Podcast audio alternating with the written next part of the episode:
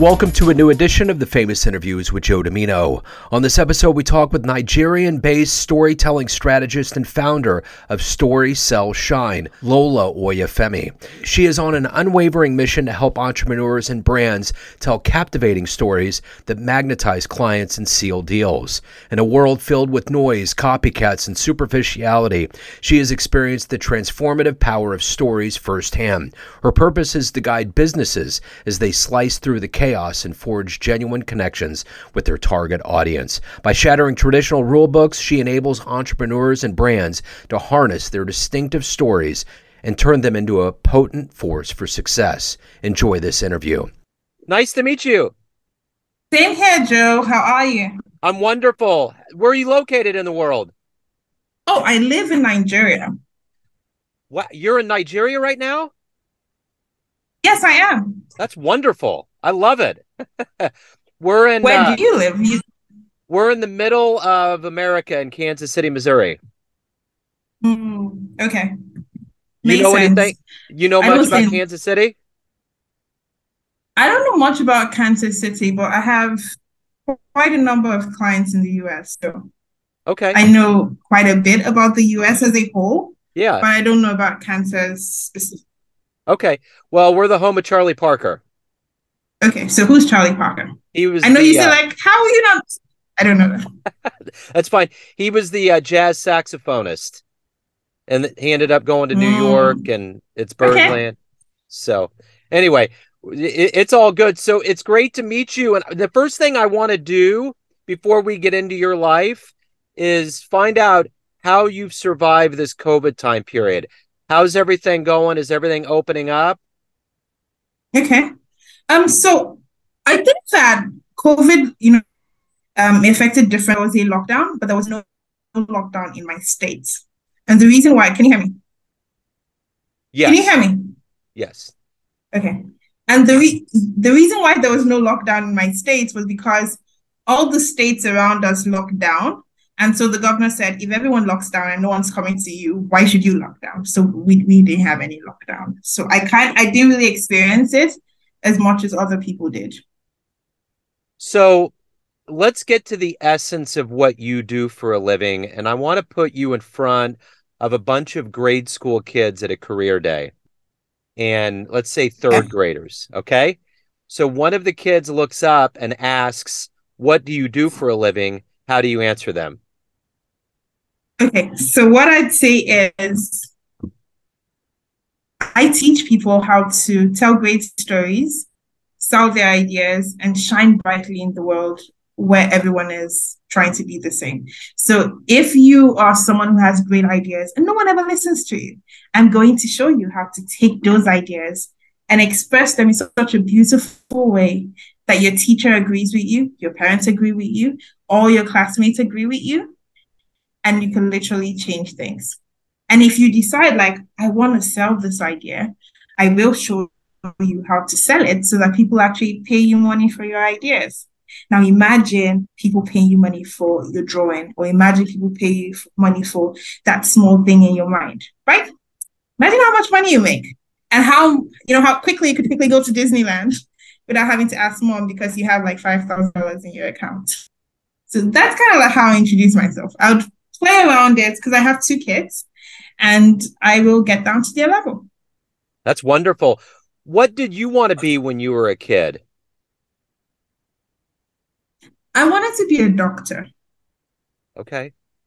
Funny enough, that was um, that was my grandfather's dream. It was my mom's dream. It was everybody's dream, and so that became my dream. And then I went to high school, and I did I, I did sciences. I was going to be a doctor, and on the final exam, so for final exam in West Africa, we have a general exam for all West African students.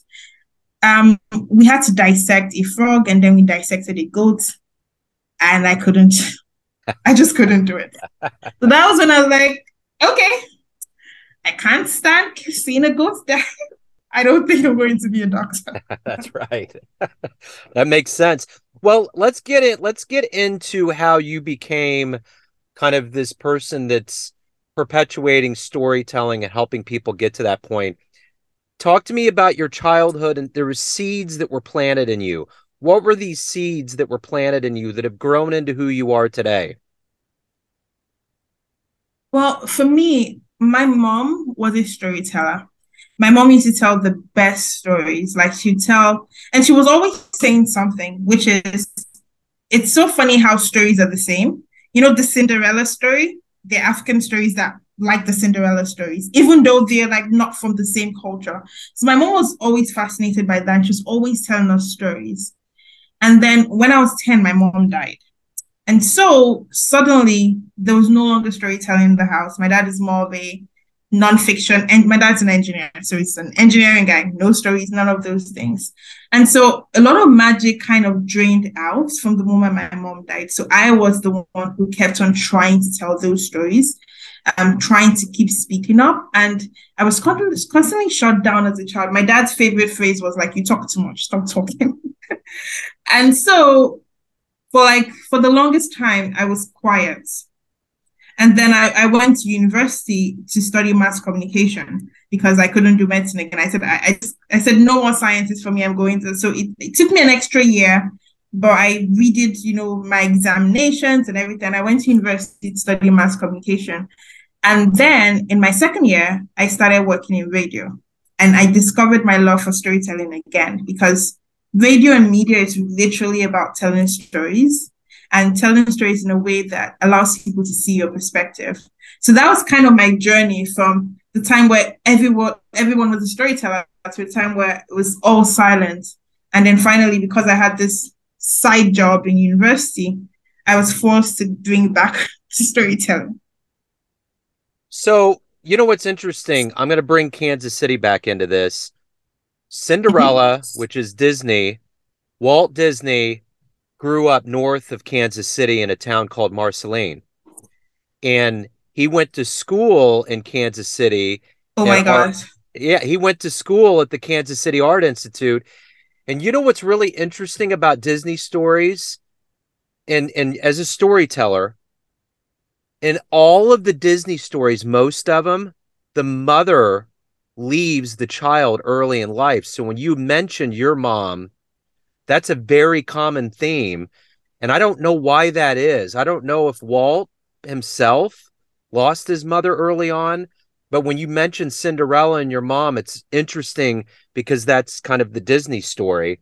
Um, it, it's it's interesting, but anyways, that brings it back to I'm I'm gonna kind of throw some Kansas City tidbits out that we have a loose association with so that's that's, that's good to hear. Like, like I never knew that. I always thought like Walt Disney was like I don't even know. I never even thought of like where did he grow up? Like he's just like Walt Disney, right? And you saying you saying that just like rounds it up.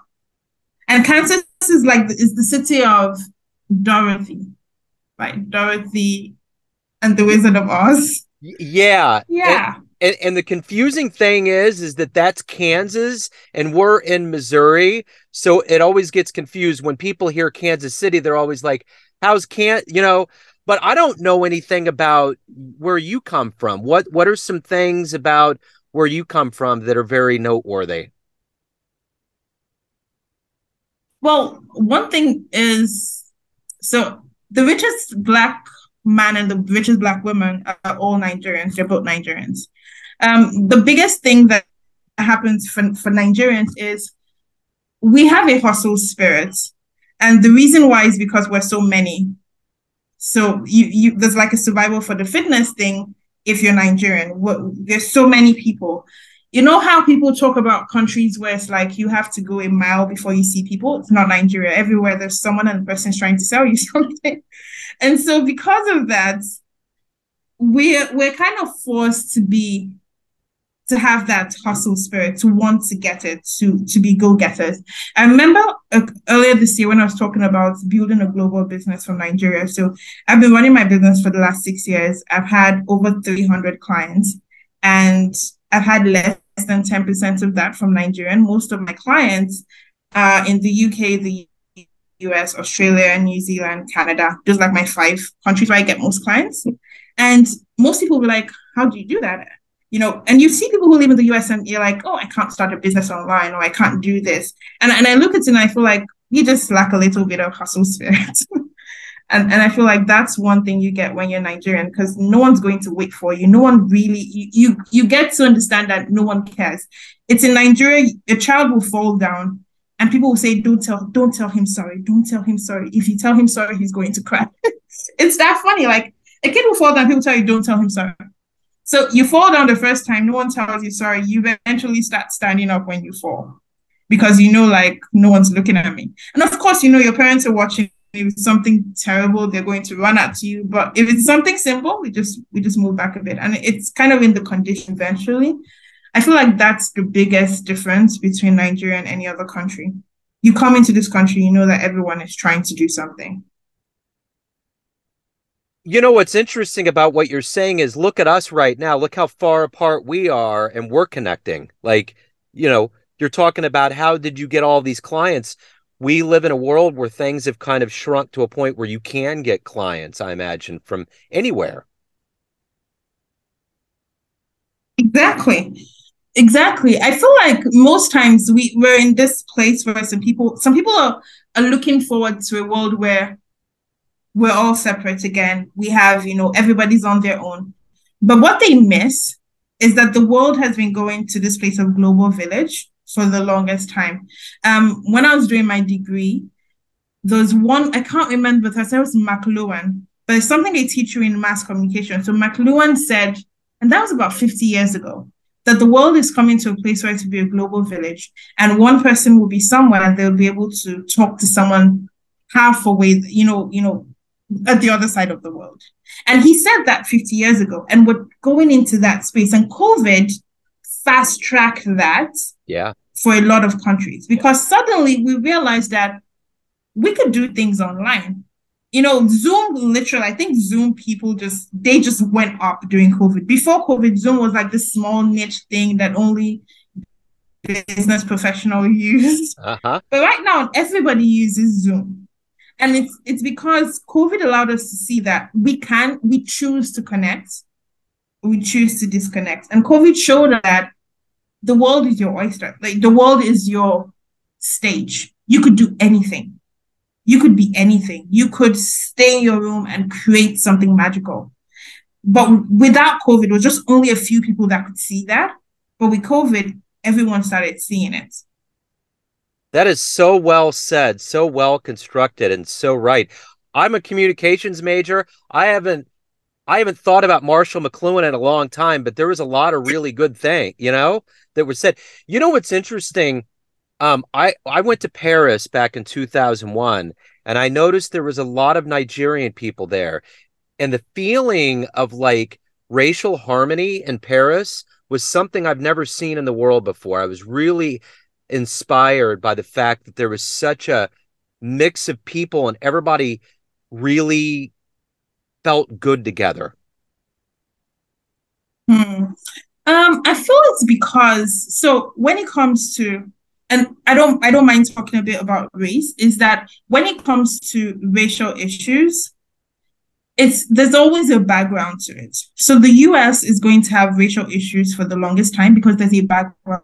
on there are a lot of stories that have been passed on. There are a lot of trauma that ha- there's a lot of trauma that has been passed on. So you you look at a black person who comes from Africa and moves to the West, moves to France or moves to England or moves to the US, and you realize that they come there and they they they get a job or they're hustling or they're doing something. But before you know it, they they like kind of have their own niche. They don't really care about race. They don't really care about all these things.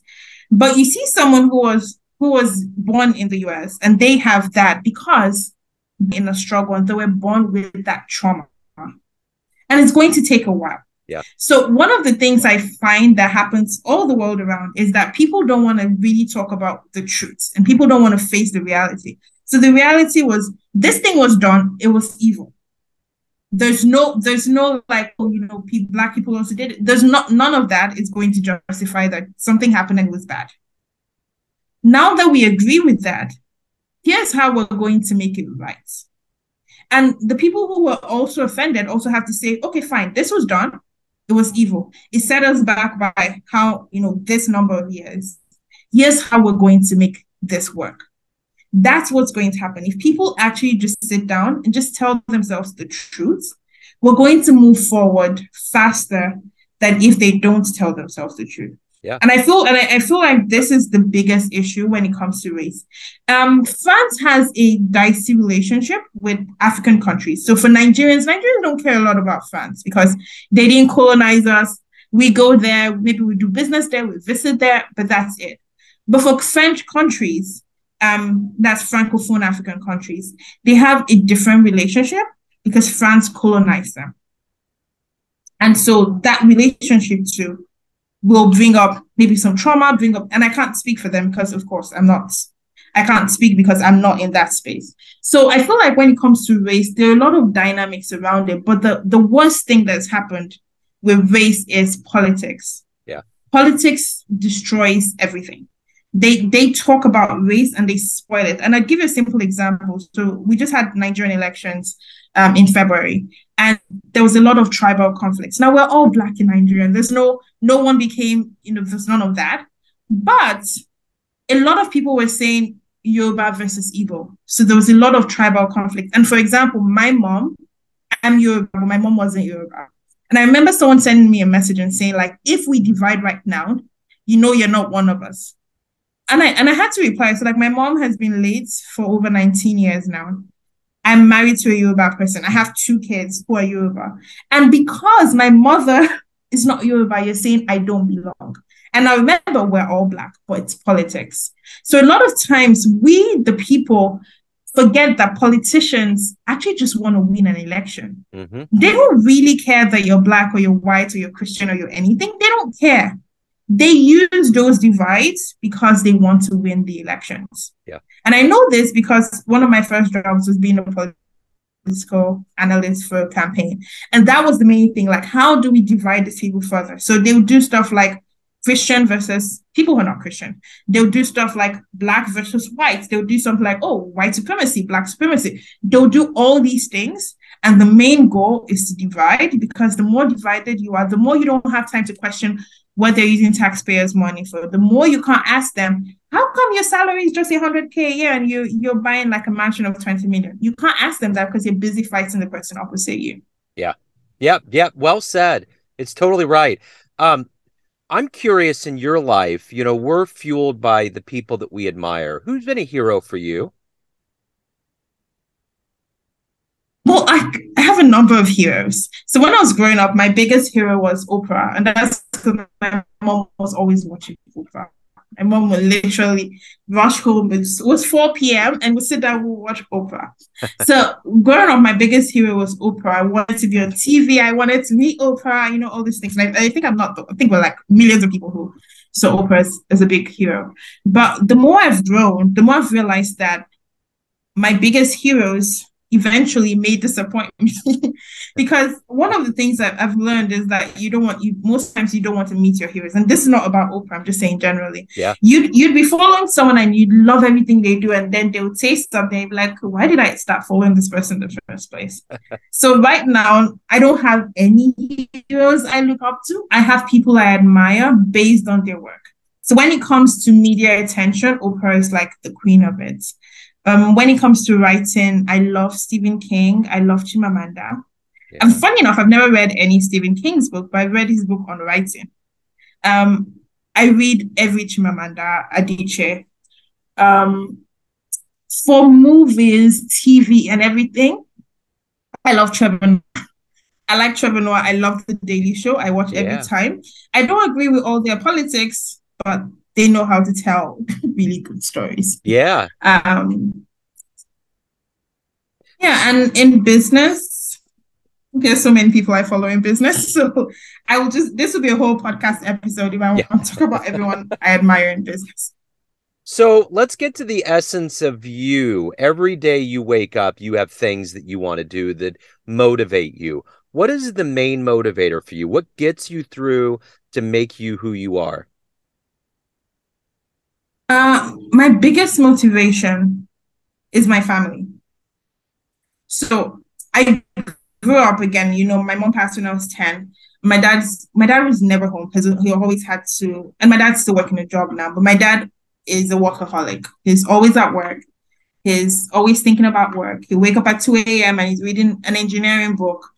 And so that became like my life. So all through growing up, I wanted to have my dad's attention. And so every single time I, because based on how I run my business, because I run my business for my husband, what intentional about family. I like being here when my kids come back from school. I like being able to hold them. I like being able to spend holidays. I like being able to say, okay, this weekend, let's let's travel, let's do something. I feel like that's my biggest motivation. The freedom to be there with my kids is my biggest motivation. Because, like, you know, once your kids are 18, the time you spend with them just drastically drops. and so I want to enjoy them as much as I can. So that's like that pushes me every single day to to work hard to make sure that happens. And that keeps happening. So what's what's your favorite story? You know, as a storyteller, what is one of your favorite stories that humans have created? Hmm. My favorite story is the story of the underdog. And I feel like that's everyone's favorite story. It's the underdog story of someone who, who has gone through something painful and they achieved the ultimate dream.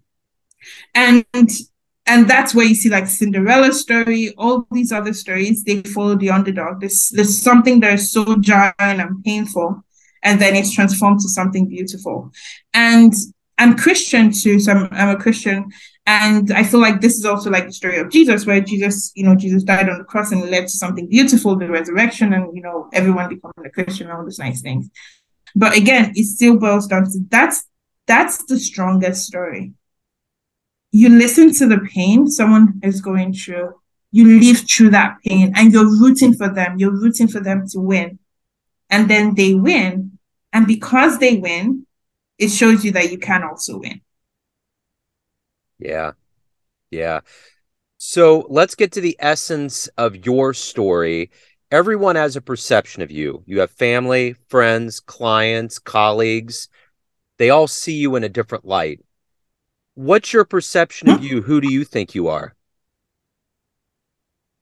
Okay, so this is a hard question. Every question you ask is easy, but this one's hard. right. Um because it, it's so easy for you to talk about other people, it's hard for you to talk about yourself. So I see myself as a woman on a journey who is telling stories, living life, loving people, but most importantly, I see myself as a woman on, on a journey. I'm on this journey. I don't know where I'm going to. I'm going to heaven, but I don't know where I'm going to. Like, I don't know which twist or turn it takes, but I'm on this journey. That's how I see myself. Because sometimes something will happen and I, I take a step back from myself and I just, I, like I'm watching a movie instead of being in my own life. And I'm playing things back in my mind. So that's why I identify with the person on a journey. It makes it easier for you not to be bothered by all the hustles and bustles and all the things that happen in this world. You know, the thing about a good story is, is that it leaves a legacy. It leaves something for us to remember somebody by.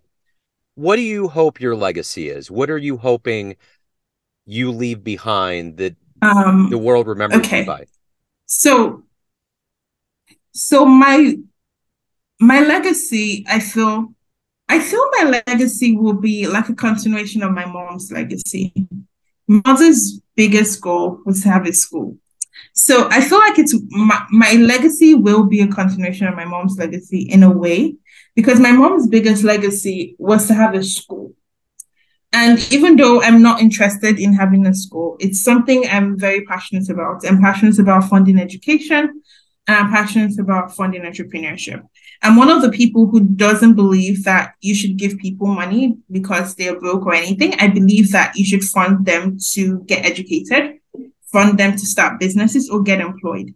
Because the more you empower people to be able to do things themselves, the more you actually change the world. So let's let's imagine that I have two people and someone said one of them comes and says, Oh, you need I, I need a thousand dollars, for example. And I give them a thousand dollars and they go.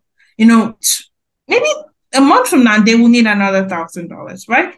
But if someone comes and says, I need a thousand dollars, and I say, okay, I will give you a thousand dollars, but we're going to decide a business or we're going to decide, you know, a skill or something you want to learn.